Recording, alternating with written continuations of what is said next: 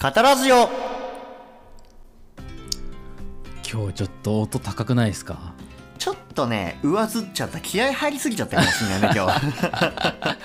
はいこんばんそはうということではい、医師と企画者の2人がゆるく語らうエセインテリジェントな実験型ラジオ番組「型ラジオ」の時間が今週もやってまいりましたやってまいりましたはいゆる進行担当のミントですはいウェシャリ担当山上ですよろしくお願いしますお願いしますうんなんかスルスル言葉が出てきて逆にうさんくさいですね山上さんそうだねちょっとベシャリ担当としてのね矜持をやっぱ胸に秘めてこ の収録を迎えているわけでございますよどんな教授なんですか山い上やさんね前回ちょっとべあんまりねベシャれなかったからねちょっとあら今回はベシャろうと思いましてそうなのそうなのよべしゃれなかったそいうやか、ね、しっかり主の起源第一章に心折られましたよ、父の巨人に。いやー確かにねちょっとそのあたりね振り返りはおいおいやりつつそうねどうすか最近最近ね、俺、スノボに行ってきた。なんかちょっと黒くない雪焼けしたんだけど。いやわかんないわかん部屋が暗すぎてわかんないよ。こうしたらわかる。これ今ね、うんうん手元のスタンドライトこうやってつけたらわかる。ちょっとポッドキャストの人ごめんなさい。あの YouTube の人、わかります黒いんですよ、いつもよ り。あのねそもそも部屋が暗いっすそれね。まあの、こうね、黒くなっちゃって。はいはいはいあのあそ福うで井す県のジャム勝山っていうスキー場はでいちょはっいとはい先週末かな、あの、うんうん日曜日だき一昨日かあのスノーボードに行ってきて、すごい晴れててね北陸には珍しく、あらそういいっすねそうそうそうでも9時5時で滑ったから真っ黒になっちゃって今全身筋肉痛なのよしかもあらでも気持ちいいやつじゃないですか最高でしたよ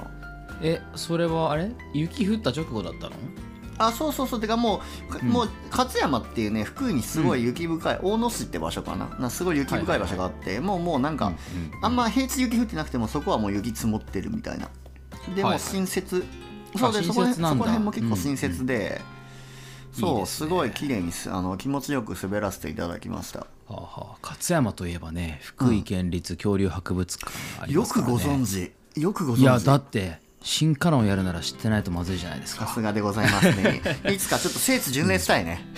あ本当ですね福井県立の恐竜博物館っていうのはね日本最大級の、えー恐竜博物館なんですよねあそうそう、確かねそもそもね恐竜博物館っていうそのニッチな博物館がそもそもあんまないんじゃないかなあるの確かにねでもね、えー、と福井県もそうだし福井県と石川県って隣り合ってるんですけどその間のね、えー白峰にも恐竜博物館があるしそうだったねそうあの辺りはね、あのーまさに断層があるんだっけねあけ結構そのそうそうそう化石が出てくるんだよね福井竜とか福井そう福井竜ってテ言うィんだタよねンとか、はい、そういう恐竜がいたりするのでそうそうそううそんう、うんでさそう実はね福井その恐竜博物館がさあの勝山のスノーボードの山頂から見えるのよなるほどねで結構丸いドームみたいでさ、あの福井にさ、あのサンドーうんうムん福井っていうライブ会場があるの知ってる、それはね知らなかったそういや結構言うなんか意外とね、うんあのビーズとかグレイとかちょっと世代バレちゃうけどビーズとかグレイとかが結構ライブするような会場で、俺も実はグレイのライブで行ったことあるんだけど、なる ほどねでそれ福井の友達と一緒に行って上からそのドームみたいなの見えたからさ、ああサンドーム福井じゃんっつったら「いやあれ恐竜博物館だよ」って言われて、もうなんかなな進化論 このね進化論扱ってるものとしてはちょっとねあのやってはいけない間違いをね犯してしまったというあらあらあの道よりでございましたそうですかいやいや今ね北陸新幹線が福井まで伸びるっていうのでねあそれに合わせてそうそう確か今リニューアルしてるんじゃないですか博物館そうなの、うんそうなのそうらしいだからちょっとねあの一回行っとこうかなとは思ってる、そう だね、まあ、できたらまたねちょっと行ってみたいですねそうまたこのラジオにもねそこで得た知見を還元しなきゃいけないからね、間違いないですねそうそうミント君はどうでしょうか最近あのね、うん週末にうん畑借りましたね、畑を借り たの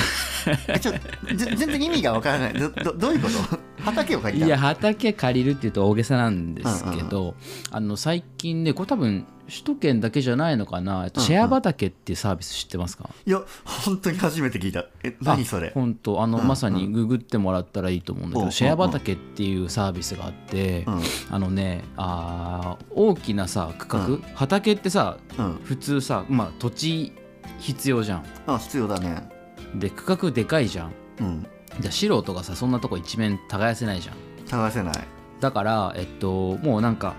二畝分とかおうおうおう限られた区画をみんなでシェアして、えそれこそシェアうんうんうねっていうのはこうなんかこう盛り上がそうっも盛たり上がってるやつワワンレーンそうそうそうのあのボーリングのそそうのそうそう盛り上がったワンレーンのことを一うねって呼んでるってそこうと一うねって言うおんだけーどそれをなんかほこううほう二うね分とか三うね分へとーか限られた単位で借りれて、はいはいはいはいそうそうそうでそこをえっと、まあ耕してくださいねとでえその施設の中には、うん例えば、季節に応じた種とか苗とかはいがはいはい供給されたりとか、うんあと道具も全部その場に置いてあって、うんうんうんそうそうで全部丸々込みでね月なんか1万円前後とかで体験できるんだよね。それってもしかしてさうんえもしかしてだけどあの生育栽培下での変異を実験したくて借りたってこと第一章の振り返りってことまさかまさにおっしゃる通りですよっていうほどのね変化のスピードはなかなかないんだけれどもそう生育栽培下の変異をちょっと見てみたくなってね、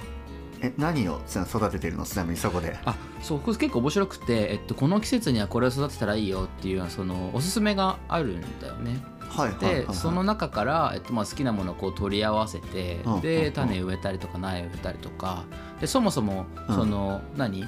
借りる人がさ入れ替わったりするわけだからもともと植わってるものが残ってたりするからたまたまねえっとうちで借りたところはえっと、何新ブロッコリーっていうのスティックブロッコリーって言われるよう新ブロッなそうそうそうえ何それ芯がちょっと長めのやつブロッコリーのさ、そうそうそう新旧ニューオールドじゃなくてその新が通ってるブロッコリーってことねそうそう新ウルトラマンとかじゃないですよなるほどね 新ゴジラのカタカナの新でもないわけねそうそうそうそうそう、はいはいはいはい新ブロッコリーとか、あはいとスナップエンドウの苗が今植えられてる状態で、うんうんそれはもうちょっとしたら、えっと、春過ぎたらなのかな収穫できたりとか、はいはいはいあとそれこそ今の時期はこれから葉物の野菜が、うんうんまさにレタスとか、はいえーはいほはういれん草とか、えー小松菜とかそういったものを今から植えるといいよねじゃあなといるうほところどだから、そうそうそういったものをこれから種を植えていくっていうようなタイミング、ラジオ進化論的に言うとミントさんはあのはい育種家になったってことあーもう育種化を目指したいですね育種家目指した いでも育種家たちの手法はさダーウィンに批判されるんじゃないのその一生的には握手家はねシンプルな一番いいやつを繰り返し交配させてるだけだって言そうって そたうねそうそうそうそうすごはいディ一生でスられてたつまよみだねから一生でなりましたからねいやそうなんですよそうそうあでもそう品種ってやっぱすげえなと思って、あそうなんだそうそうで、うんたまたまこのえっ、と今日がね2月7日だけど、うんこの前の、えー土曜日に、うんその体験みたいなとことか説明を受けてきあて体験があるうんそうそうそうそれでね話を聞いたら例えばその育てら育てられる品種っていうのも結構こう、うんえりすぐられてて、うんで例えばさいちごってさ、うんうん美味しいじゃん美味しいだけどさそそこで育ててる品種とうん出回ってる品種は違うんですよっていう話があって、まあ、なんでですかって話をするとうんうんやっぱりねその市場で流通させることのできる品種ってうんうんその例えばさ、うんえー運搬に耐えうることができる強度が必要だったりするわけですよ。あーなるほどそうだから例えばイチゴだったらこう実がキュッと締まっててある程度こう硬くないとトラックに積んで運んだ時に傷んじゃうじゃん。ああそうだね確かに確かにそうそうそうだからそういう意味で強い品種っていうのが選ばれるんだけど例えば畑で育てますよってなったら、うんうんまあ、取ったらあと家持って帰るだけだかあまあら確かにねちょっと脆い品種でも育てられちゃったりするわけ、なるほどねそうそうだから流通に乗せにくいんだけど、うんうん摘んですぐ食べたら美味しいみたいなあ種類もあって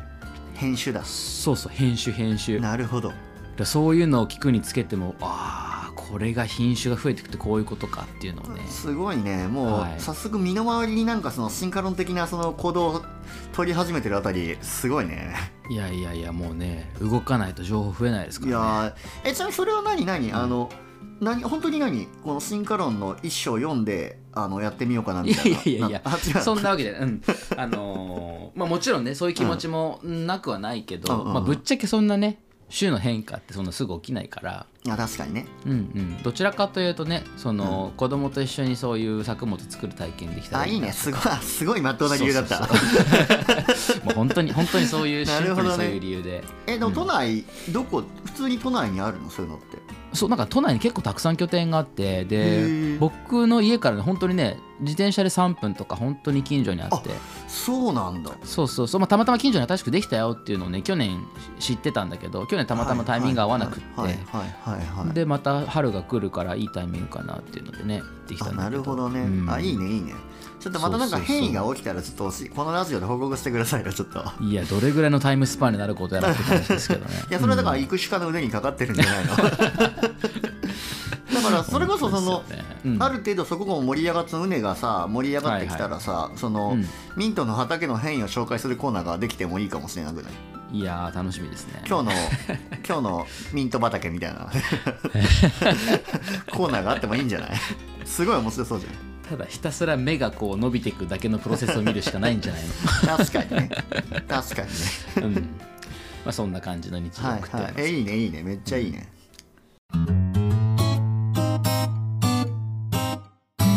カタラジオちょっとしたフリートークに行きましょうかはいはい。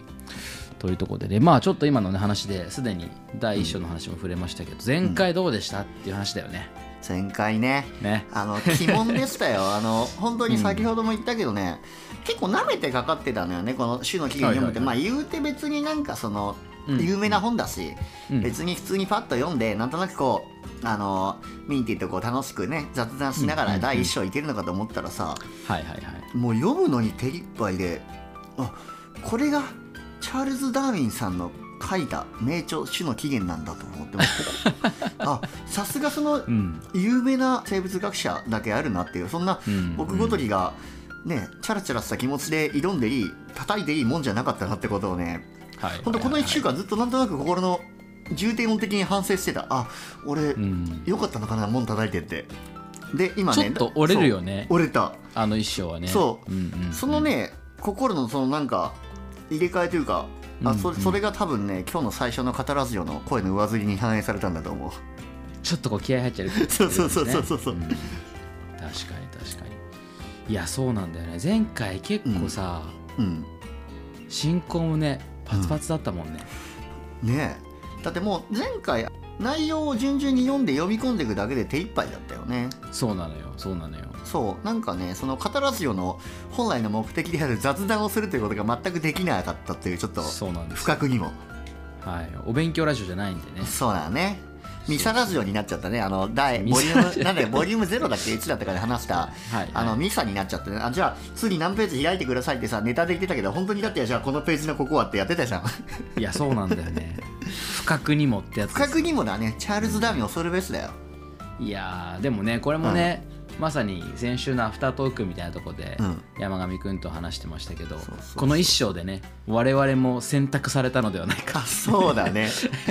トータトーターツに負けそたうそうそうトーターツツをかけてきてるんじゃないかこの一章そみたいうなチャー話ルをしズ・てダーまウしたィけどねンが自身がトーターツに、ね、なってらっしゃるっていう、 恐ろしいお方だったんだねもうねトーターツをコントロールされてますよね そうそうそうそうこの本まあでもねそうそうそう一応こうやって第2章のねうんをやろうという、一応お互いモチベーション持ってやってるからまあまあトータはされなかったギリギリ生き残ってるという状態そうだこれを超えたからにはねあとはもう突き進むのみ、ね、そうそうそうそういうことですといようところで、あの登山が始まりましたよ、いや本当ですよまだまだねだってね10分の1もいってないでしょ10全部14章だから分の1ななんか長いねまあ助言もあるから15分の2とかだねあそうだね、まあ、助言を入れていいのか分かんないけど、あの本当に,、ねまあ確そうどうすかで逆にさ進行面で言ったらさ、うんうんどんな感じだった聞いてみて前回のやつミンティの進行ってこといやいやいやまあ僕ら僕だけじゃなくてあー山上くんも含めてさ、はいはいはいはいまあなんかねうん、とりあえずでもしょ初めての企画だったからどうやっていいかよく分かんなかったよね正直、うんうんで、まあ、進行としては別に全然悪くはなかったと思うけど結局あの1時間半の長い時間かけて一章一応全部さらうことはできたじゃんうんうんうんうんでもなんかね結局俺らその毎回引用するときにさあの、一章のこのそのフレーズをさ「はいじゃあ吉田君何行目読んでください」をやってたじゃん結局あそうなんのですよ段落番号いくそうつなんですよああったあったあったってやってたじゃん、そうだねうんうんうんあれはさ結局、まあ、カタラジオのさうん敬虔なリスナーで種の起源目の前に持ってる人ならいいけどねあの種の起源ない人にとっては何やってるか分かんないからさちょっいや本当ですよとりあのリスナーに優しくないラジオになってしまってたかもしれない確かにね確かにねそうそうだからねそんなところも踏まえて今週はね、ちょっと肩の力抜いていそうけねるといいよなみたいなそう話はねあしてのましたのでねそう思ったのが種の起源に踊らされるんじゃなくてもう種の起源っていう舞台の上で俺たちが踊ろうぜって思った、うん言うはやすしはい はい踊りましょう踊ろう、はいそう踊ろう語らずよラジオシンカロンのコーナやっぱりわずっ てますね ーいや今こそバズってるよついに始まったってあの前回心折られた場所にまたやってきたって感じだよいやー本当やねそうそう楽しくいきましょう今週も楽しくいこう楽しくいこう、というところで、まあちょっとね今ねあのーなんていうか、うん企画面での振り返りみたいなとこやっちゃいましたけど、はいはいはいはい改めてね内容の振り返りもサクッとやって、そうね本そう編ね入っていけたらいいかな、はいはいというところでねまあちょっと今日初めてだという人もいるかもしれないので、まうあ、んそもそも何読んでんのって話からあしますと、そうだねそうだね改めてね、えーチャールズ・ダーウィンさんイギリスの、えー生態学者生物学者の方ですねの、えー書いた「種の起源」というもう名著ですよね。名著オブ名著だよね本当にねはい、もう進化論と呼ばれている概念の片鱗をこう世の中にぶちまけた、150年前、 150年前だねうん、の本ですよね。そうそうそうそう、というところの中で、まあ、章立てたくさんあるんですけど先ほどもねちょっとあったけど14章かな、ある中で、え1章と2章がね変異について扱ってますよというところなんだよね。そういうことですねですね。で前回は、えーちょうど1章飼育栽培下の変異というところを、えーまさにミサのように そうそうそう朗読してまいりました朗読、いうとこだね。そうそうそうなんかねちょっと簡単に何分かったの、みたいなところをさ改めて前回の振り返りみたいなところをやってきたから、ちょっと簡単にね紹介すると、あ うんうんまずね大前提として、まあ、飼育環境飼育栽培している環境の中では、えーそれぞれのね種の中での差異っていうのが差異と違いだね違いがたくさん生まれるよという話をきっかけにして、うんうんえーダーウィンさんはね種の起源って実は一つなのではみたいな仮説をあぶち上げると。そうそういうのがまずこの一章の入り口にあるそうわけですよね。うんうんうんうんそういうことですねそうそうでその中でなんか犬のたくさんの品種の話とか鳩の品種の話とかあーはをいやりながはらなんかねその中でね遺伝ってこんな性質あるんじゃないかっていうことをね少しずつピックアップそしなのがねらそのメンデルの遺伝がまだ世の中に出回ってないそうそう状態で遺伝という仮説をぶちまけてるという状態だよねそうそうそうそうそうその中でなんかね先祖返りとかねいくつかちょっとキーワードが出てきたんだそようね。そうそうそうそそううそう遺伝遺伝がなんかこう遺伝を繰り返していく中で、まあ、ある特殊な条件だとなんかちょっと違う遺伝の仕方をするよみたいな,、うんうんうんなんかそういうケースが、まあ、イレギュラーケースみたいなものがいくつかあるんだよねそうそうそうそうでそういうものをピックアップしながらこれを理解するには起源は一つだと仮定しないと説明できないぞとそうそういうところに至るというのが一章なんですよねのまず前半のポイントなんですよね。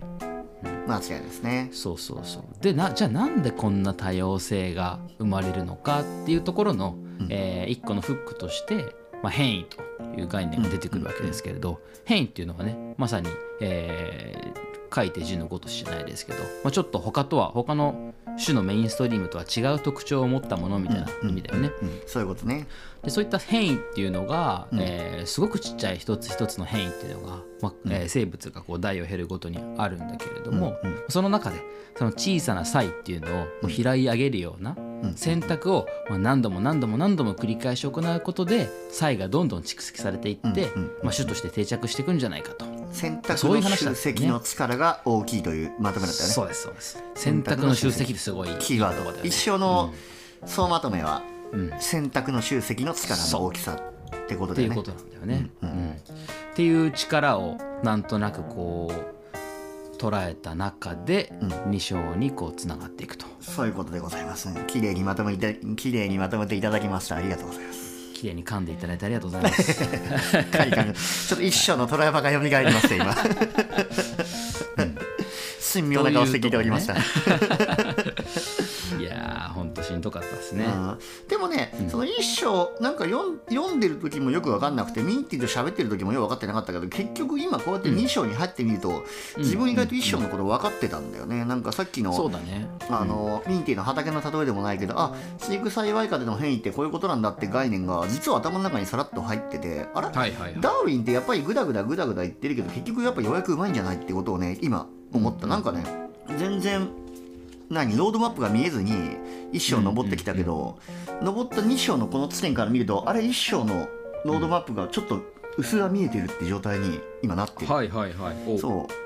ダーウィンの描いている世界観を掴んじゃいましあのねちゃんとこの「死の起源ワールド」にね俺もどうやら入れているようですわたお素晴らしいじゃないですかありがたいことにではでは今週の本題に入っていきましょうか、はいはい、行ってまいりましょう、はい、じゃあ前回はね1章読みましたというところだったので、今回は2章だね2章は、えータイトルからいくと「自然の下での変異」とうんいうところなんですよね。うんうんで全体の中で言うと1章の話を受けて、うん一章がねある意味特殊な環境で変異ってどう起きるのってういんう話をしてたとうんいう中で、えー変異の話を今度は自然環境まあ一般的な環境の中にちゃんと適応していこうというのがこの2章の実現になるわうんけまあですちょよっね。と広げ一緒の話をちょっと広げてみようっていう、そうだね機能法的なことやってんだよねうんうんうん、確かに確かに。っていう中でねあれなんだよねあの前回もちょっと話をしたかもしれないですけど、ん4章っていうのが実はこの上巻のピークになるぞあそうそうとそういう話があってで4章のテーマがまさに自然選択なんだよね。そうそうそうそうでこれを説明するための1個前の概念として3章の生存闘争っていう概念があってああはいはいはいはいで2章はそこへのアシストみたいな。全部理解、3章までこう全部理解したものしか楽しくこの長い4章を読むことができないというそうなんですよねいやほんとね俺最初そうでもなかったけど今4章を読むの楽しみにならなくなっててさ自分の中でどんなそのコペルニクス的展開というか何が起きちゃうんだみたいなことをね、でもすごいワクワクするようになったそうだねなんかね読み進めていくにつれて少しずつこう視界が開けてる感じはあるよねあそうそうそうそう、なんかなんだろうその大河ドラマもう全然例えがあれだけど大河ドラマとかとかで言うとさなんか本能寺の変とか夏頃に来るじゃんすごい一番盛り上がるとこがさ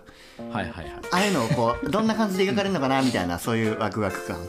はいあ知ってるのにまだ、あね、そうそうそうそうそう実際に踏み込んでないみたいな一応知ってるじゃん、そういうそ感の100分で名著でなんとなく言いたいことわかるけど、はいはいはどんな感じでむしろその知ってる事実がどういうふうに脚色されてこのダーウィンという脚本家によって描かれるのかなっていうワクワクがすごい今からもうある。じねめちゃめちゃいいじゃないですかもうエンターテインメントとしていやでもだからエンターテインメントとして楽しんでる、そうそうそういやそうなのいいですねいそいうなでのすね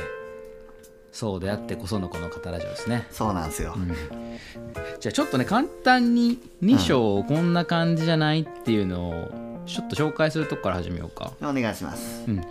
これちなみにね本持ってる人はねあれなんだよね、この第2章「自然の下でうんぬん」って書いてあるこのすぐ横にねそうこんな構成だよって実は書いてあったんだよねこれ気づくの我々遅かったよね、このうんここね、うんここここってこれね多分ね音で聞いてる人分かんないと思うんですけどああのれね一応段落 YouTube のの人は、そうそうそうそうそうそうあのねえっ、とタイトルとメインの文章の間にねなんか謎のポエトみたいなこと書いてあるんだよねそうそう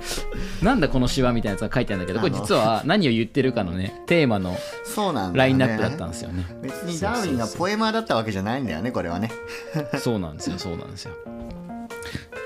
っていうところででもねこれだけ見ても実はよくわかんないんだよね。全然わかんない、うん、変異性とか個体的差異とかそうそうそうこう専門用語がただひたすら羅列されてて単語の羅列だそうよこそうれなんか読む上でのうん何かしらの道しるべにはなるんだが結局何言ってるかわからんっていう別に要約じゃないっていそうそう、 まあ、2章を読み終わった後にここに戻るとああそういうことを言ってたのかって時にはなるかいやそうなんですよそううなんですうよ、んうんだからね思い出しに使えるけどあそうそうそうそうなんか見取り図にはならんっていうそうだね。そう謎のね付箋みたいな。あそう付箋だね付箋みたいな感じだ ね。いやーそうそうそうっていうのでこれはうん一旦無視してそう簡単に あの本編の紹全介を体おを願ねいしま本す。編を紹介しますとまあ要はねうん自然に環境を移したってとこなんでそうもねう。そもそも自然で変異するのっていうこと自体が大きなテーマなわけですよね。ああ、そうそうそうそうそう。なぜなら変異ってものって観察しづらいさっきのね畑の話じゃないけどうんそんなね一朝一夕で変異するもんじゃないからうんうんうん。観察できんのって話題がまずあるんだよね。うんうんうんうん。まあ、で、まあ、それが変異するよという前提の話が進んでいくわけですけれど、となった時にその変異をしていった種って、うんえ定義そんな簡単にできなくないっていう話なんだよね。そういうことだね。そうそうそう、で結構ダーウィンさんが言ってた面白いのはね種と種の間の境界線ってこうグラデーションなんじゃないのみたいなそう。ことを実は言っちゃうんだよね。あとその種と編集は何が違うかみたいな話がね。そうそうそうそう大事になってくるのはね。そうなんだよねでその辺りの境界さえもしかしたらグラデーションかもみたいなそういう話をすあるそうそうそういう中で、うん僕結構面白いなと思ったのはこの独立した種であるというために必要なえー種と種の間の違い、あ差異の大きさっていうのは実は定まっておらんとあ書いてあったそうそうそう、ねそうなんだよそう言っちゃうんですよね。そうそうそうで逆に裏返すとこれ十分に違うんだって言えるだけの、ある種の敷位置といいますか、うんこれぐらいは超えたら、うんえー別の種と言っていいんじゃないかみたいなのを、まあ、観察する側がある種あの恣意的に線引きしてるに過ぎないよぐらいのことをね実は言っちゃうんだよそうそうそうねて。か定義してやんないと決め、種と編集の違いは決めれないよみたいなのが書いてあるよねそうそうそう、うんそうなんだよね。だからこそ種の定義ってむずいよねって話なんだうよんうね。んでその中ででも結局やっぱどれだけ変異するかって話になるとうんいう中でいくと、変異の総量が多いのはどこなのかっていうその要あはーうん密度みたいな話が出てくるんだよね、うんあ出変異てのくるね出てくるそうねそうそうでその密度が高いのは実は最も反映しているっうんうんうんていうのはつまり、えーなんだ一番大きな集団多い一番そうそうそうそう多い大きな集団集団の中で一番変異が起こるっていうふうにそうだね、うん言ってるんだよねそうそうそうそうそうだから一番反映している族の中に含まれているうん種っていうのが、えー最も変化が多いとそういうことを指摘するんですよね。そうねそうそうでその発想自体も面白いしで、うんうんうんそこから一個あの、うん次につながるアイディアが出てきてこの章を閉じるんじゃないかなと僕は読んでいて、おうおうおうそれは何かっていうとそうやって、えー変変化が起きて変異が起きて、うんそこからこう編集がどんどん広がっていくと、うんうんうんそのきっかけとなった種のことを発端の種っていうふうに言うんだよそねの。言葉もすごい好きなんだよねこの発端の発端種の種っていいよね。俺発端の種って読むんだ俺これ勝手にそのアイディアの種みたいに発端の種って読んだあこれあ種だなよく考えたらこれあ発端の種って読んでたそ俺うこでれすよ。あ種じゃんまさか種の起源読んでたんですか。 種の起源本変わっちゃってるもうダーウィンを冒涜するもいいとこだよあいやそう発端の種ですよ。あなるほどね、発端の種ってことね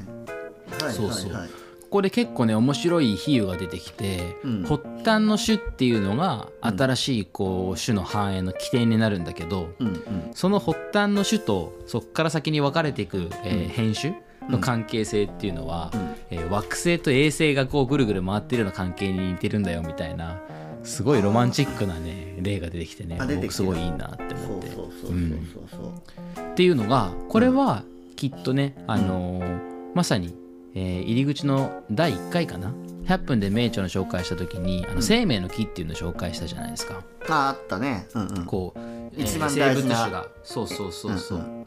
まさに一章で話にあったみたいに、えっとまあ、原点となる種があってそこからどんどん分岐していって、うんでどんどん細分化されていくんだよっていうね、うんそのプロセスをこう図示したものが、えー生命の木と呼ばれている、まあ、いわゆる系統樹って言われるやつだと思うんだけどあそうねそうねそうそう実はここの2章まではそのアイデア全然出てきてないんだよねまだね。あそうだね全然出てきてないっていう中でその発端の種を起点にこう広がっていくんだっていうところの説明が、うんまさにこの系統樹のアイデアのああの発端にな発って端るんのじゃないかってい発う。端の種の発 そう端 そうけそうどそうそうなるほどそこへのこう布石を最後にアンカー打ち込んで2章閉じますよそういうことですね大体そんな感じなのかなと思まうたまた綺麗にまとめていただいてありがとうございますどうですか認識の齟齬はございませんでしょ うかいやあーでもまあ発端の種を発端の種って呼ぶぐらいだから多分認識のそばは起きてるんだろうけ ど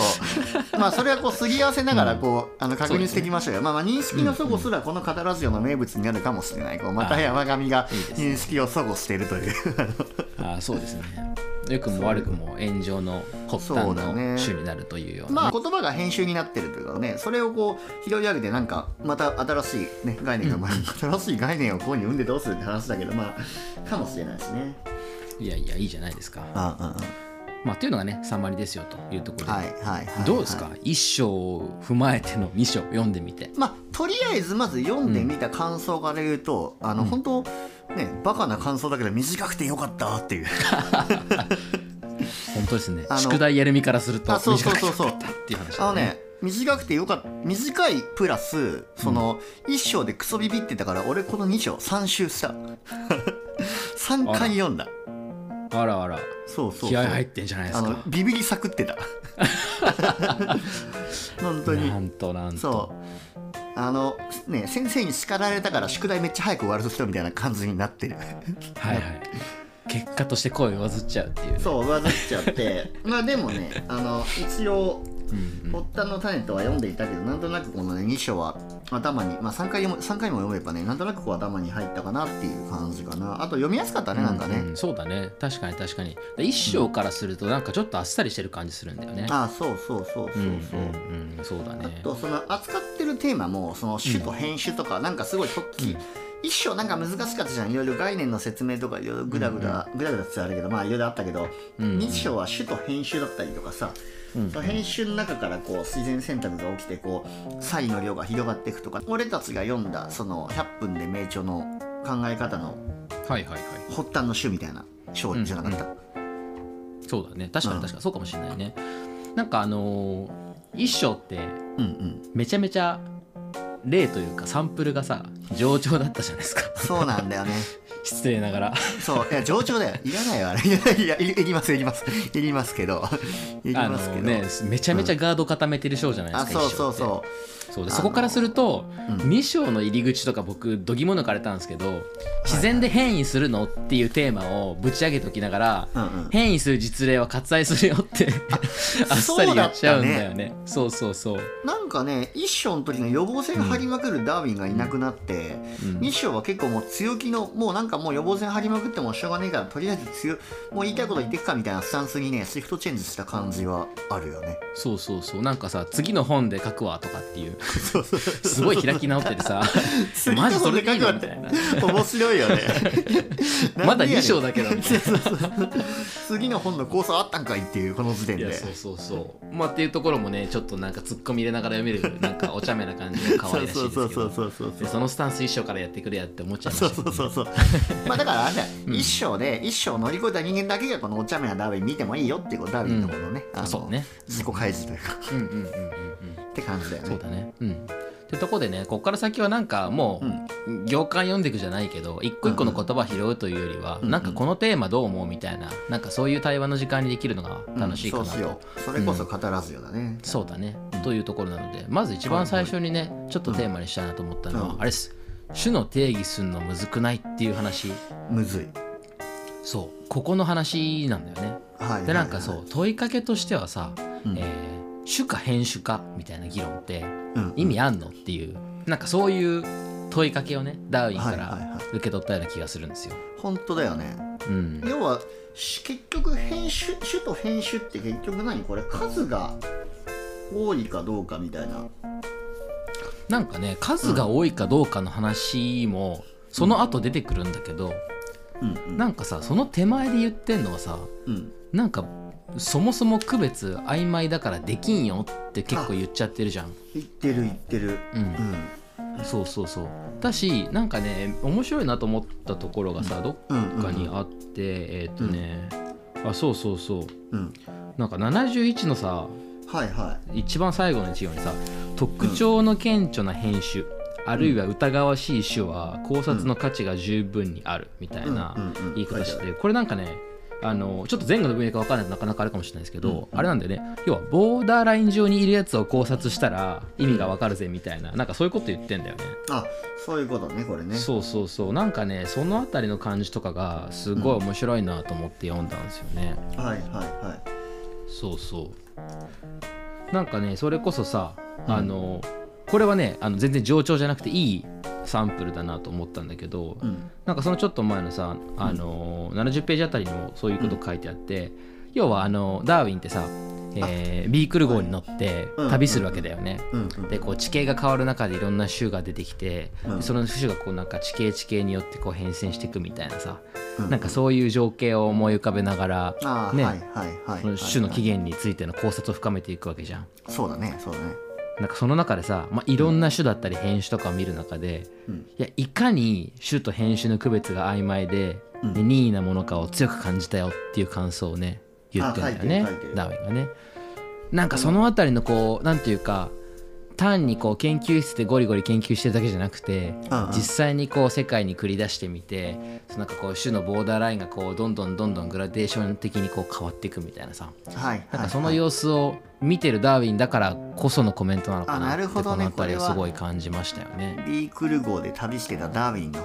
感想なそうわけだそうそう。だから地質学者たるダーウィンだからこそはいみたはいいなさ、はいモテた感想だねこそれうそうそうなんかそんな感じなんじゃないかなって思ったんだよ確かにね。この主と編集はね、書いてあるよねこう学者によって何を主として何を編集とするかの種類にさすごく数の差が出てくるみたいな記載があるじゃんあはいはいはい、うんあるあるある。だから本当に種と編集のその何て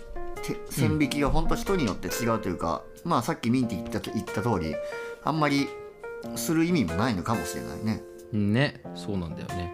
しかもさもう一個さ、あの冒頭でもちらっと山上くん触れてくれてたけどさ、うんうん奇形についてもちょっと触れてるじゃん。うんおお触れてる触れてる編集の中でも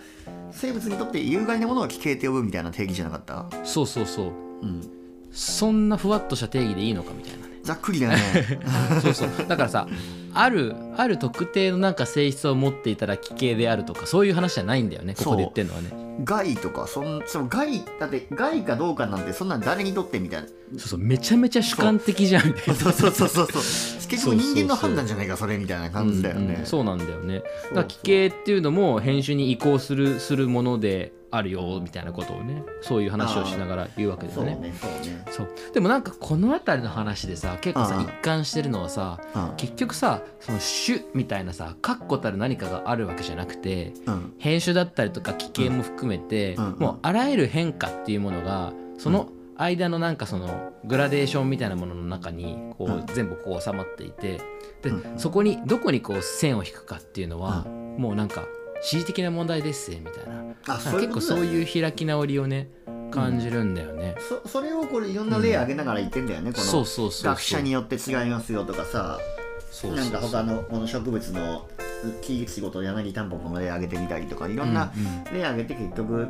そこの線引きは難しいというかできませんってことを言ってるのがこの辺なんだよね。いやそうなんだようね、んそこら辺がなんかやっぱ面白いなと思ったしなんかこの話を聞いたらちょっとねこれも完全に脱線するけど、うんうんうんあの虹って何色ですかっていう話知ってる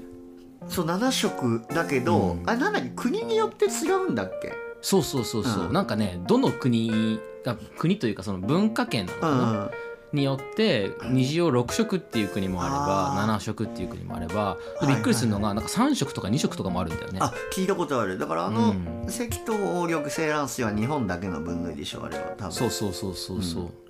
なんかその話には結構近いなというかさあなるほどそういうことだね確かに結うんう局ん分かれてはいるけどうん分かれてはいるけどぜどっかに境界があるわけじゃなくてグラデーションのように変わってってるよこの種ってものはっていうことなんだよそねうそうそうそうなんだよそうなんだよなんかそのあたりのこうなんていうかあんだけ緻密に話してたさダーウィンがさ「いや、うんグラデーションだから」みたいあなそうそうそうそうそうなんかこのギャップもまたねちょっとねかわいいねダーウィン、かわいいんだよねでも質問だけどさ族はさうん族ってのはもう明確に分かれてるっていう考え方でいいのかな族の中で種はこうグラデーションなんだけど族ってのはもう虹とただ水みたいなね別物だみたいなことなの族も同いじようやにでもさでもさ、うんうんそれってさやっぱりあのグラデーションが引き続き続いてるんじゃないですか、あそういうこと例なえんばださ、ね虹の話で言ったらさ、うんうんうんえっとさ赤外線もあれば紫外線もあるじゃんああるあるあるあるで赤外線とか赤、えー紫外線とかは別の族だよみたいなそれぐらいあの感じなんじそゃうないいうことかなるほどなるほどそうそうだかに結局あれってさ光の波長の問題じゃんね、虹波で長はが、ない、うんうんあそうそう虹の内側ではないっていうのは多はい分はないんか虹のそ範疇ではないけど別の族み同じ光の連連続はしてるってことうまいこと言うねそうそなるほどねたそいうなだいねやそうだねなんかそんな気がしたぞ今はいはいはい。あなるじゃあ虹で例えれるな、種と族の関係。なるほど、すごい、すごいしっくり腑に落ちました、今。 ちょっと今のラッキーでしたねラッキーだね。虹がかかったラねッキ ーでした。ね虹がかかりましたね。ねいや本当ですわ いやでもねそんな感じでだからその族とか、それからもっとねもっと大きいとこ行くと木とかさ「か」とかあー、かといろか、いろ僕とあかる、けどこうとか、るいとか。ううんん。うん、そうでもあれも結局そのグラデーションをある部分フロムトゥーでさ区切ったある部分あをーこの族だよこの科だよって言ってるなんか、はいはいはいはいそういう話に過ぎないのかなって考えるとさ結構気が楽だよね。そう考えたら、やっぱり、うなるほど、これちょっと、だ第一章で言ってるその全ての生物の起源は一つであるっていうダーウィンの考え方がここでやっぱそういう、あ正当正当化されるとかそれ納得できるよね。あー面白いんだから進化のプロセスってなんかそのプリズムみたいなものだって感じなのかもしれないね。そうだね最初真っ白でさ、何の色もついてなくてすごいニュートラルな原始生物がいてうんそれがなんかこういろんな環境のさ、えー負荷だったりとかえー到達によって少しずつこう分かれてって虹がかかるとその生虹が物かかにる虹がかかってますよとあなるほどねそういうことだねなんかすごいはいいいですかこれ今日いいのですねカタロジアのハイライトじゃないこの瞬間 早すぎにる虹かかってますよ皆さ ん今虹かかってますよあーなんかすごいいい話だねいい話いいプリズこムれさだなんかさ、うんレインボープライドとかもきっとそういうモチーフなんだろうねちょちょちょ性別のさ何レインボープライドああれか LGBT そうとかの LGBTQ とかのさあ虹あそうそうそうそうあの虹がなんでなのって話ってさもしかしたらこう A か B かみたいなそういんううんう線の引ける話じゃないですよっていうなんかそういなるほどねうことのなんかメタファーなのかもしれないね僕全然由来知らないけどいや俺も知らないけど後で調べよう、うんそういうことかもね確かに赤と青の間に無限に色広がってますよってことなのかもしれないねいやーなんかすごいいいいくないすげえな進化論全然違う方向に今変異していい話になったねすごいねいやーこれこそカタラジオですなそうですなそうですそうねなんかあそうそうそう、あとさこのうんあれなんかページを完全に見失ったけおどうおうおうこの出荷編集家の話でいくとうさ、んうんえっとね結構うんドラスティックなこと言ってんなと思ったのはうんちょっとミサっぽくなって恐縮なんですけどあ全然74ページ大丈夫74ページのさ入り口のとこにさうんその一般的にどれを編集と呼んでどれを主と呼ぶかについてみたいなところのくだりがあってうんなんうんうんか2つねすげえこと言ってんなと思うんだけどうんどれを主と呼ぶかについて自分で決心をつけられるようになるとかうんうんそれから多くの編集を承認するとかとね書いてあるんだけどこそのうくそうだそりっうてあれだよねそうなんか、あの研究を始めたばっかの人がそのあそうそうそうそうあのずっとやってるとどれが主でどれが編集かを自分で決心できますよみたいなうん話,、話だよねそうそうそうそうでこれを読むにつけてももう完全に味方の問題じゃんと思って、そうだよねそうだだよからねさすもうめちゃめちゃ主観的なそことなんだよね実はねうだってお前主と編集区別できるようになったのが一人前だなって話でしょおかしなそ話うだよそうねそうそうそうそうそうなのよだからなんかいかにこの人間人類という目線から死を眺めてるかみたい なそういうことだよねなんかそういうエゴも感じるちょっとん面白い表記だな、表現だな確ってかに思確っかにて読みましたかねこの辺りはね、だからだそうだ,、ね、だだだからダーウィンは一章でこの主は結局一つってことはもう分かった上で論を進めてるからこのこの辺も理解しやすいよねなんかねうんうんううんん、そうだねそうだね、いやそれでいくとさなんかさ、さっきのそのまさにレインボープライドみたいな話にもちょっとつながるんだけどさ、うんうんうん、結構さダーウィンが素朴で面白い見方を示してるなと思ってて、おうおうそうそうちょっと次のテーマに行くんだけおど、うはいはいはいはいこれさ普通の定義ってなんだって話に実はこの章で触れてんじゃないかなと思って普通の定義そうノーマルとは何ぞやみたいなああその編集じゃないへ編集でも亜種でもない種ってことのそうそうそうそうそうそうまさにまさににだからその正当な種とは何かみたいな硬い言い方をするとなんかそういうテーマについて実はなんかダーウィンはちょっと考えてんじゃないかなってことを思ったんですよ。はいはいはいはいそうそうでさっきさまさにちょっとさ、その種の考え方みたいなその変異がよりたくさん起きるのは密度が高いとこだよとかなんかそういう話をちらっとしたじゃないですかあ。書いてある書いてあるうん書いてあるねそうそうなんかそこのさ話のちょっと端っこの方にさうんなんかこう分散性が高い種があって、うん一方では分散性が高くない個体数が多い種があってみたいなそういう対比が出てくるんだよね。なんか数が多い数が多い種の方が、大きな集団の方が分散性が低いというかなんか一つ一つの差がちっちゃいんじゃなかったっけなんかあ変のそうそうそうそうだからこの分散性っていうのはある種そのスペクトラム的な話なんだよね。はあはいはいはいだはかいらさあのここら辺の特徴があるここら辺の特徴がある、ここら辺の特徴があるみたいなその特徴特徴の飛び方が結構広いっていうのを分散性が高いっていうふうに定義しててあーあそっかそっか同じだけのそうそうそういや同じ同じだ同じこの、こんだけの長さのものをうんうんうん大きな密度じゃあ密度が濃いとこだと細かく切り切り刻むしうんすごい密度が薄いとこだと大きく切り刻むからそこの一つ一つの差がちっちゃくなるか大きくなるかってそういう話ってそこうとかそうそうそうそうそうはいはいはいで逆にこの分散性が低い状態っていうのをんうん普通だって定義するんだよね、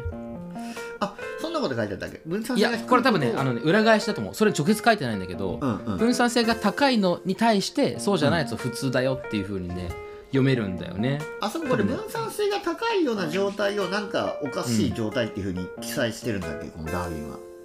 そうそうそうそうそう。分散性があはい違はいうなんかねそんな風なイメージを持ったけどなるほどなるほど要はそのげ分散性が高いというかその大きく分かれてるってことはこの最後の84ページの最後のん現在優勢な種類ってこと、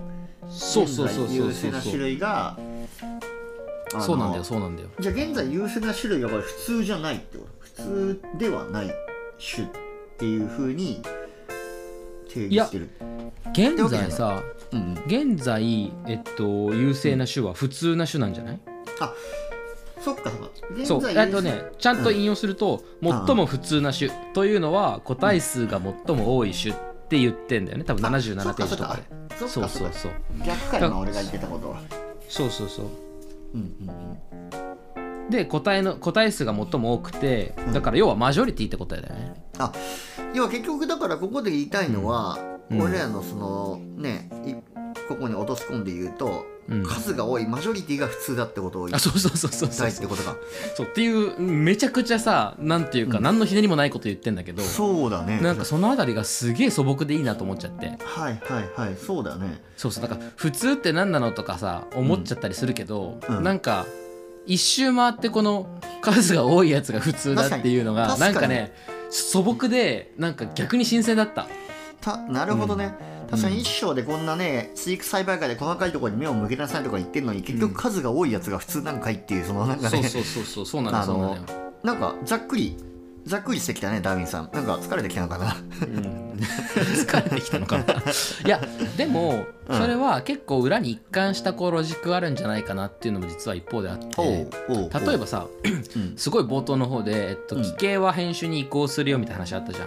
引けよあうん書いてあったねでこの奇形ってささっきさ害があるかないかが、えっと奇形かどうかのさ線引きだよとかって言ったじうゃん。んうんうんうんでこの奇形ってある種普通じゃないっていうことじゃん。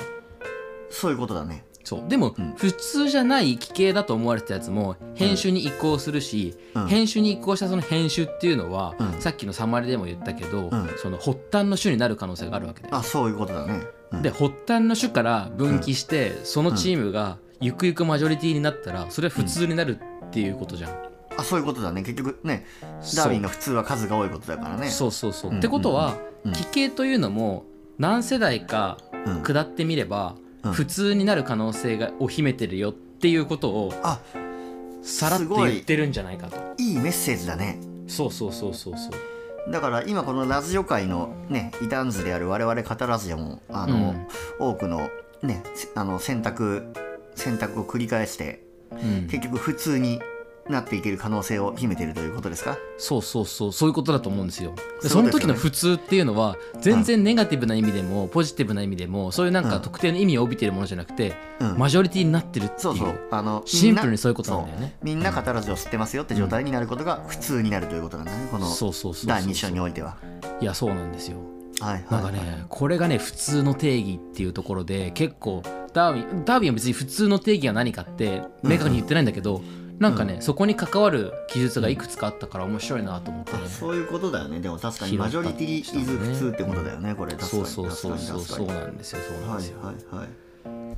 いでそれでなるほどその地形も普通になりうるんだよっていうメッセージも秘められてる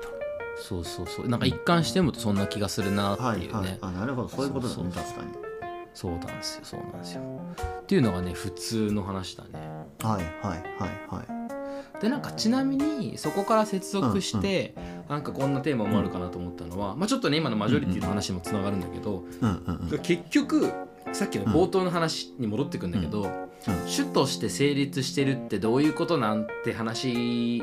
をやっぱり最後にして締めないといけないじゃないですか。それがこの2章のねむ結びというそうそか一番言うべきことだよねこのそうそうそうそうなんだよそうなんだよだってずっと主にか主と編集の話を延々としてるような章だから、確かにそれどういうことなんて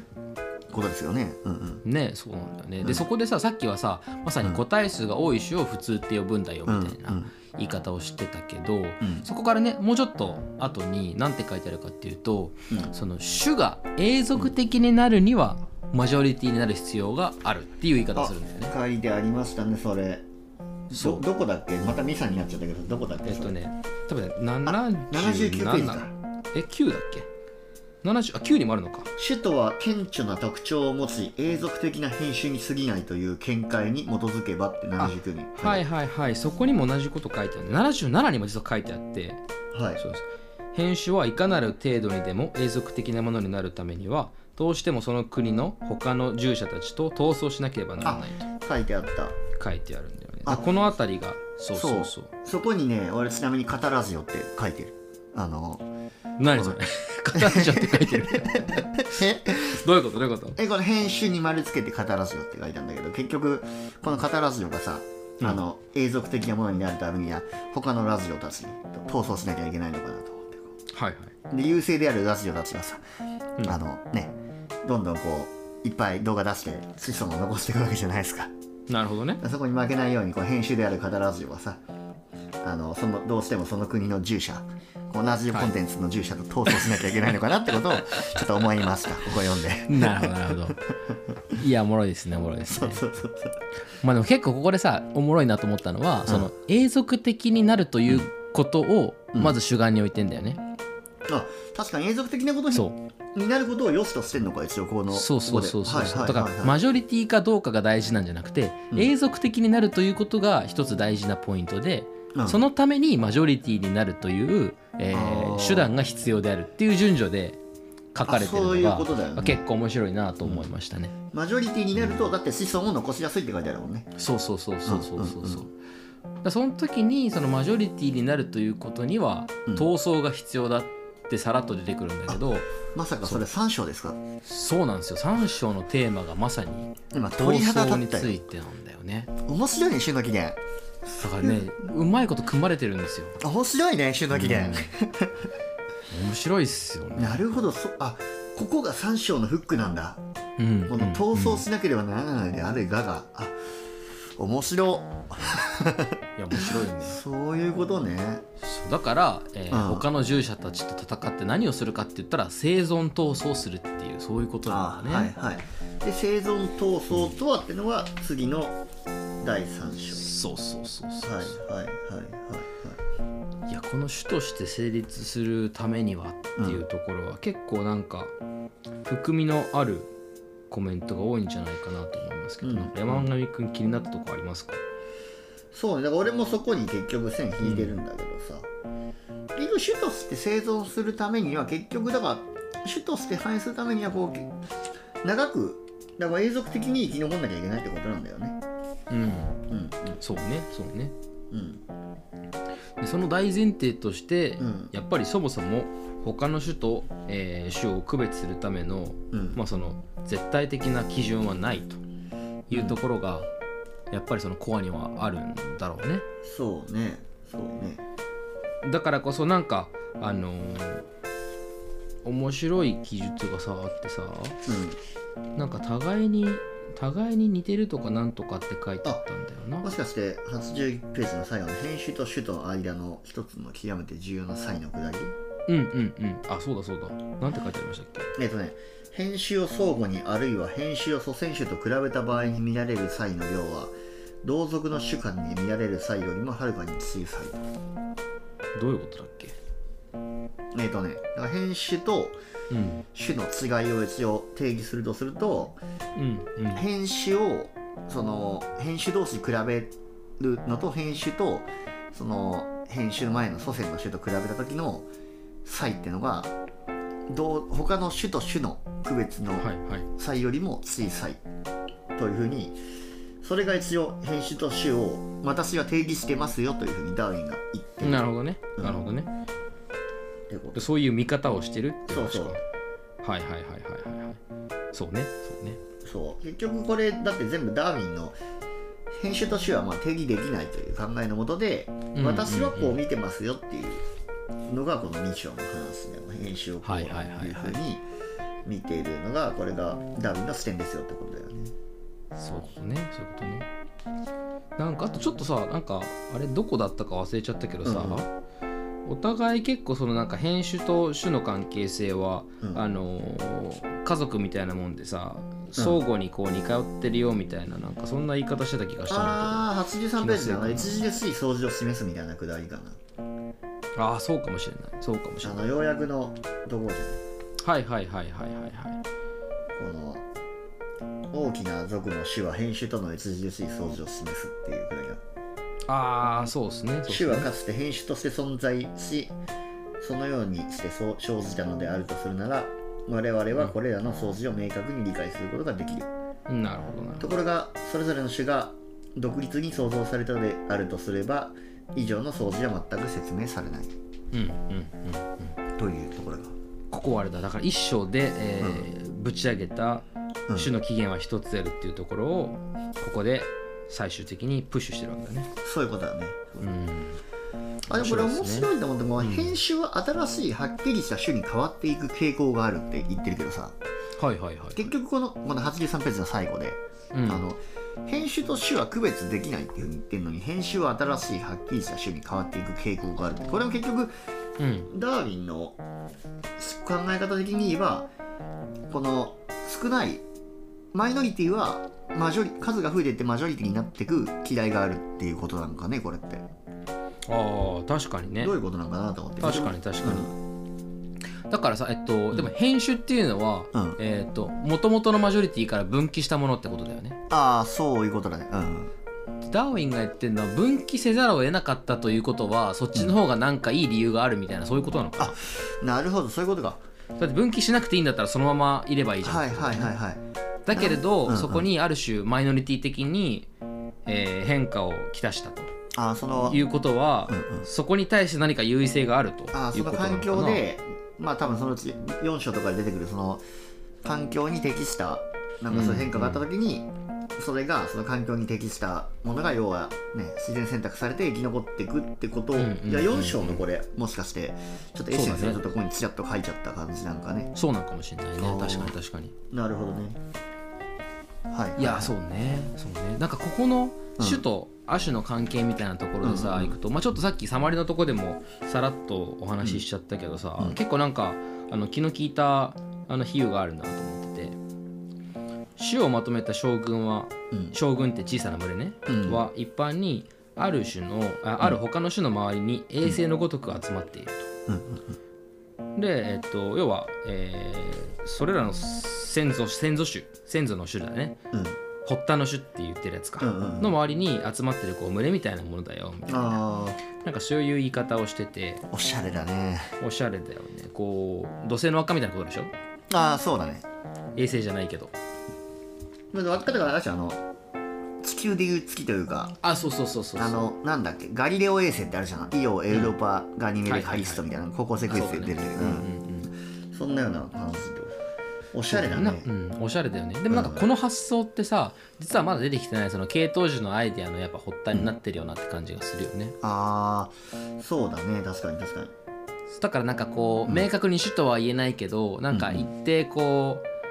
う変異をきたしているやつらの集団みたいなのがあってこうわちゃわちゃ、そうさっきのね分散がどうのこうのみたいな話をしといてああスペクトラムの、うん、そうそうそうそうなんかこうギュギュギュッとこう競争が生まれてでそこにこう種の分散ができてでそれがある一個の発端の種の周りにこう集まってるみたいなあそれあがその最初のこう分岐のこうねトリガーになっていくんだよみたいなそういう言い方をねしてそれをなんか惑星に例えてなんかおしゃれだよねなんかいいいいいい例えだししかもすごい分かりやすいよねなるほどってなそうるよそうねそう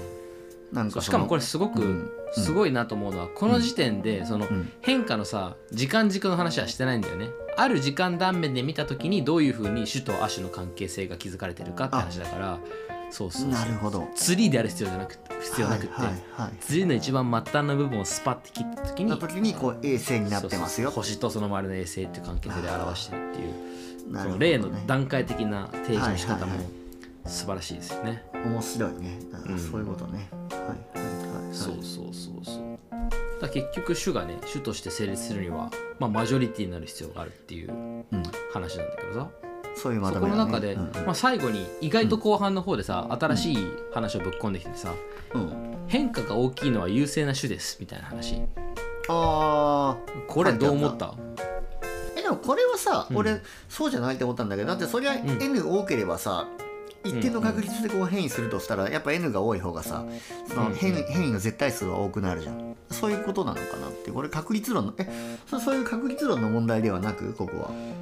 いや確率論の話だとしてもまうんあうん確かにと思うけど、うんうんなんか確率論以上にバイアスがかかって現れるのかなっていう気がしててこれまでの関わり方だと。これはどういうなだ要はトライアルエラーが多い方がやっぱりそういう変化が起きるんじゃないかっていうことうんかなと理解したわそうねなんかこれちょっとさ、えっと、前回だったか前々回だったか忘れちゃったけどさ、その同じ環境の中でさ、うんえっと類似した種は2つ生きられないみたいな話してたじゃん。あああの作物の話ねあのそう100作分と物かでのも書い話てあるそうそう、んどどっちかにどっちかでこうさ淘汰されちゃうみたいな話してたじゃん、うんうんなんかその話と近いのかなと思ってて密度が高ければ高いほどうんその共存できないからこうなんていうのうんうん変異する種がいっぱい出てくるみたいなそういう話なのかなと思ってそっかそっかその生き残るためには他のものを好きになる必要があるみたいなくだりそうそうそうでそうやっぱ他のもの好きなやつがいっぱい出てくるあそういうことかそうだ競争だからつまりこれってよく競争しなければいけないってことだよね密度があ高いからーでそのねダーウィンの言う競争っていうのは同じ種の間での競争だからなあそうそうそうそうそう密度が高いそうそうそういうことだねそうでもしかもちょっとさダーウィンが言ってその同じ種の中での競争っていう話が、うんうんうん結構そのちょっと変化を伴ってるニュアンスがあるのは結構大事だなと思っててはい同じ種の中での競争なんだけど、うん競争した結果何が起きるかっていうと、うん次の世代とか次の次の世代とかでは、うんちょっとずつそれが別の種に分かれていくっていうそのトリガーになるわけだよね競争がね。ああそういうことだねそういうことだねそうだから現時点で見たら同じ種の中での闘争なんだけどそれが例えば何世代か後で見たらああれが、えー、発端の種だったのねみたいなさああなるほどね後から発端の種だと分かるというねそうそうそうそうなるほどそう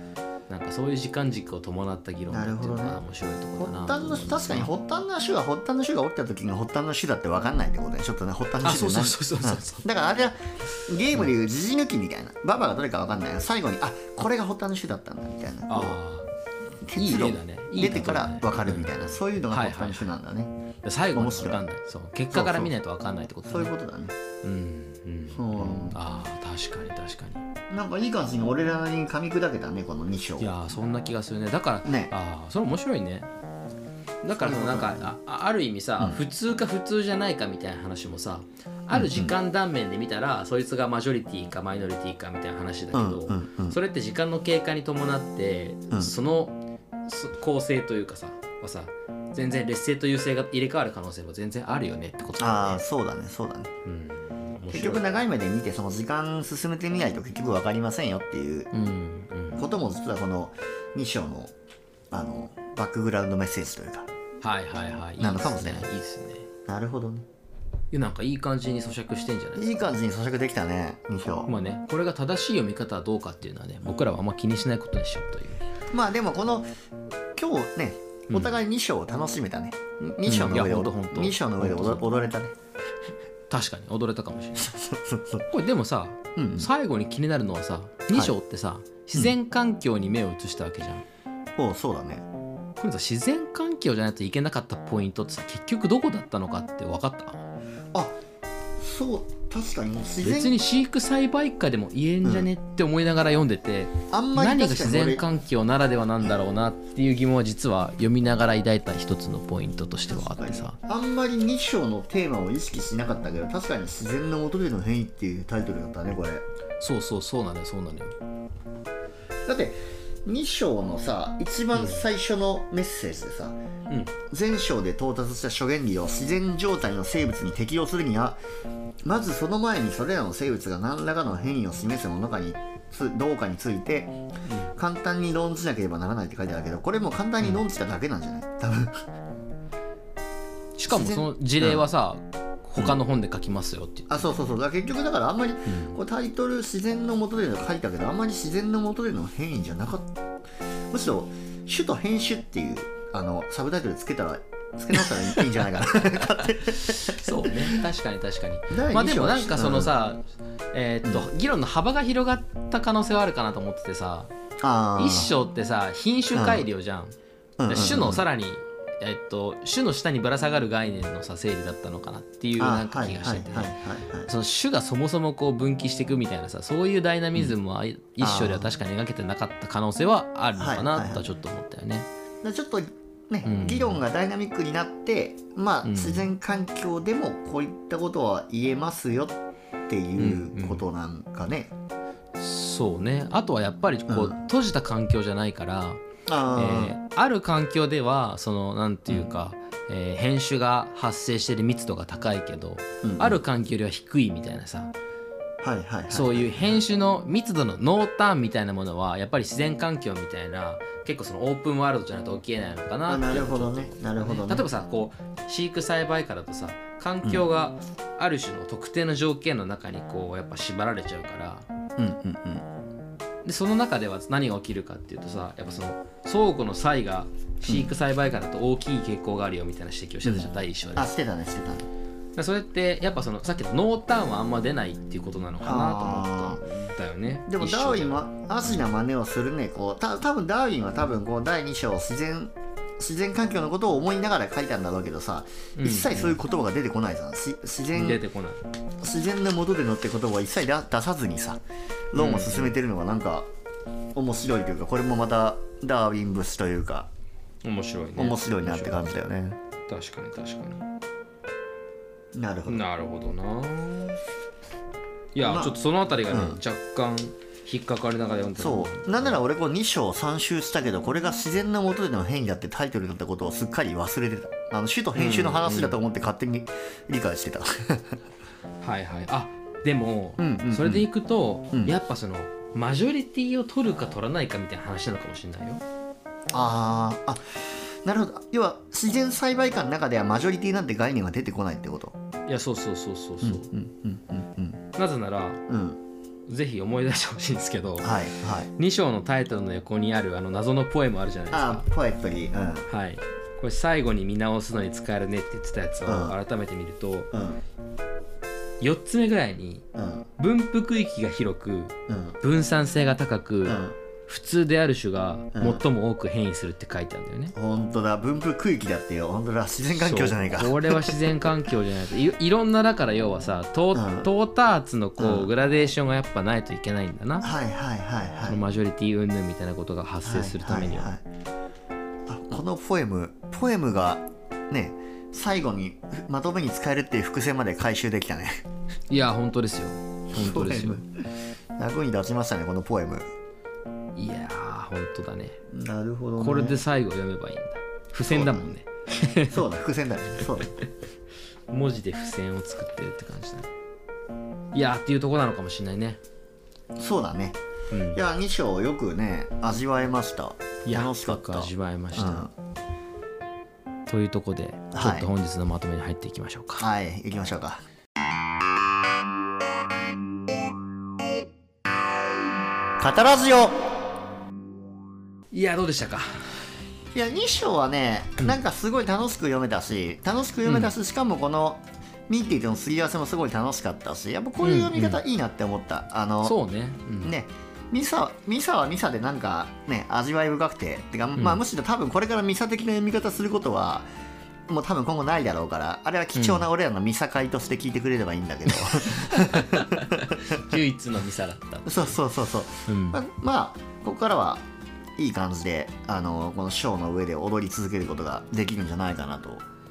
思えたなんかちょっと村上春樹的なニュアンスを感じますけどあそうだねちょっと俺も俺もちょっとポエトリーになってしまってるんじゃないかなこの2章の最初のポエムに触れて はいはいはいいやでも良かったですねよかったよかったなんか現代的な示唆もあるね結構そうそううんこの語らずよの面白いとこはこの進化論をさこううんちゃんと現代の俺らの生活だったりとかさそのマジョリティとマイノリ,、マイノリティの話とかさうんそのグラデーションの男女の話とかさ、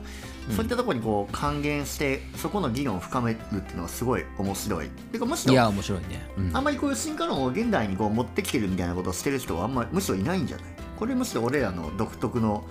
てか強みなんじゃない確かに確かになぜなら進化論を正しく読もうとしてるわけじゃないからそこだよね。そう 進化論をネタに僕らの勝手な解釈 をそうそう改陳するっていうそういうですこかとらですね。はい。進化論をベースに雑談するラジオってことを一応ねここで強調しておきましょう、いやそうですね。その意味ではうん今回はなかなか面白かったんじゃないですか。面白かった、うんあのまた聞くのが楽しみだこれそうなんだよねこれあのさ、今ここで話広げる話じゃないかもしれないけど、うんうんあれ多分ゼロボリュームゼロとかかなあでさそもそもこのラジオどこ行くのみたいな話をしてたじゃない、してた、うんその時にさ言ってたのがさ誰に聞いてもらいたいかって自分たちだみたいなこと言ってたけどさはいうんうん結構さ僕ら自分たちで聞いてうん楽しんでるよねめっちゃ楽しんでるだって、うん楽しいんだよね結局俺うんこの片ラジオをさ、うん出勤とかさちょっと移動中の車の中でかけて聞くのがすごい最近の趣味というかあー なんかくすっと笑いながらこう自画自ほんと自画自賛でもないけど本当におおんかここ面白いじゃんみたいなことをね、うん思いながら運転したりとかしてる結構あのクオリティオブこの移動中が上がってるいいじゃないですかそうそうなんかねあその半数の中にも新しい気づきがねあったりするかもしれないしねうんあそうそう全然話変わるけど前回からその、うんラジオ進化論の時のこのコーナーの BGM ちょっと変えてみたんですけどいかがでした あよかったですよよかったなんかさちょっとさ、あれだよねあのーなんて言ったらいいの探偵っぽい雰囲気があるじゃん、あそうあれね一応、んまさに探偵っぽいあの当たっててあのフリー素材からあそうなの取ってきたんだけど「あの泥棒猫」って、泥棒猫」っていうタイトルの曲なんだよねあそうなのそう探偵ではないけどそういうなんか忍びちょっと探偵みたいな感じのはいは雰いはいはい囲気の曲を探しててなんかあれがそうそうそうちょうど我々が門外観ながらさ、う申し訳なさそうにこの芯からの扉をこうコツコツ叩くみたい忍んでるよそうな、そう、はい、雰囲気でいいんじゃないかと思いましたこれだと思ってちょっとあのあの音楽にいやさよかせっていただたよかっきたますうんそうそうよそかっうたとそ思うそううんありがとうございますいやいやちょっといい音楽が見つかってよかったです、よかったよかった。ということでねうん次回はどこを読むかというところをね簡単に予告しておきますとはいもう今日ここまで2章を読み切ったので3章に入っていきますよと第3章生存闘争、生存闘争なんか物々しいですねいよいよあれだねうんもうチャンピオンロードというか4章のそうねあのボスの手前のね道にそうなのよ来てしまいましたねそうなのよ4章にはねこの種の起源唯一の図版が入っているというそうそうそう盛り上がりインポイントですからここに向けた布石というところでトさらに盛り上げていきましょうって感じだよねこう第3章で、そうだねだけどねなんかこう3章のタイトルとつながるようなね、もう種まきはすでにされてるなっていう感じはあったよね今日そう見ながらさっきもねこう2章の中で3章に向けたこの闘争ってことが入ってたりとかしてたもんね、うんうんね注釈なしでしれっと使うところがね憎いですよねダーウィンだよねダーウィンですダねーウィンだよね 分かってきたねダーウィンいやダーウィンの人と何が分かってきたそれが一番嬉しいねそうだね、というところで本日もお後がよろしいでしょうかねはいお後がよろしいですねはい、ということでではでははいまた次回もこの時間にお会いしましょはいでは皆さんおやすみなさいうおやすみなさいはい、ではまた。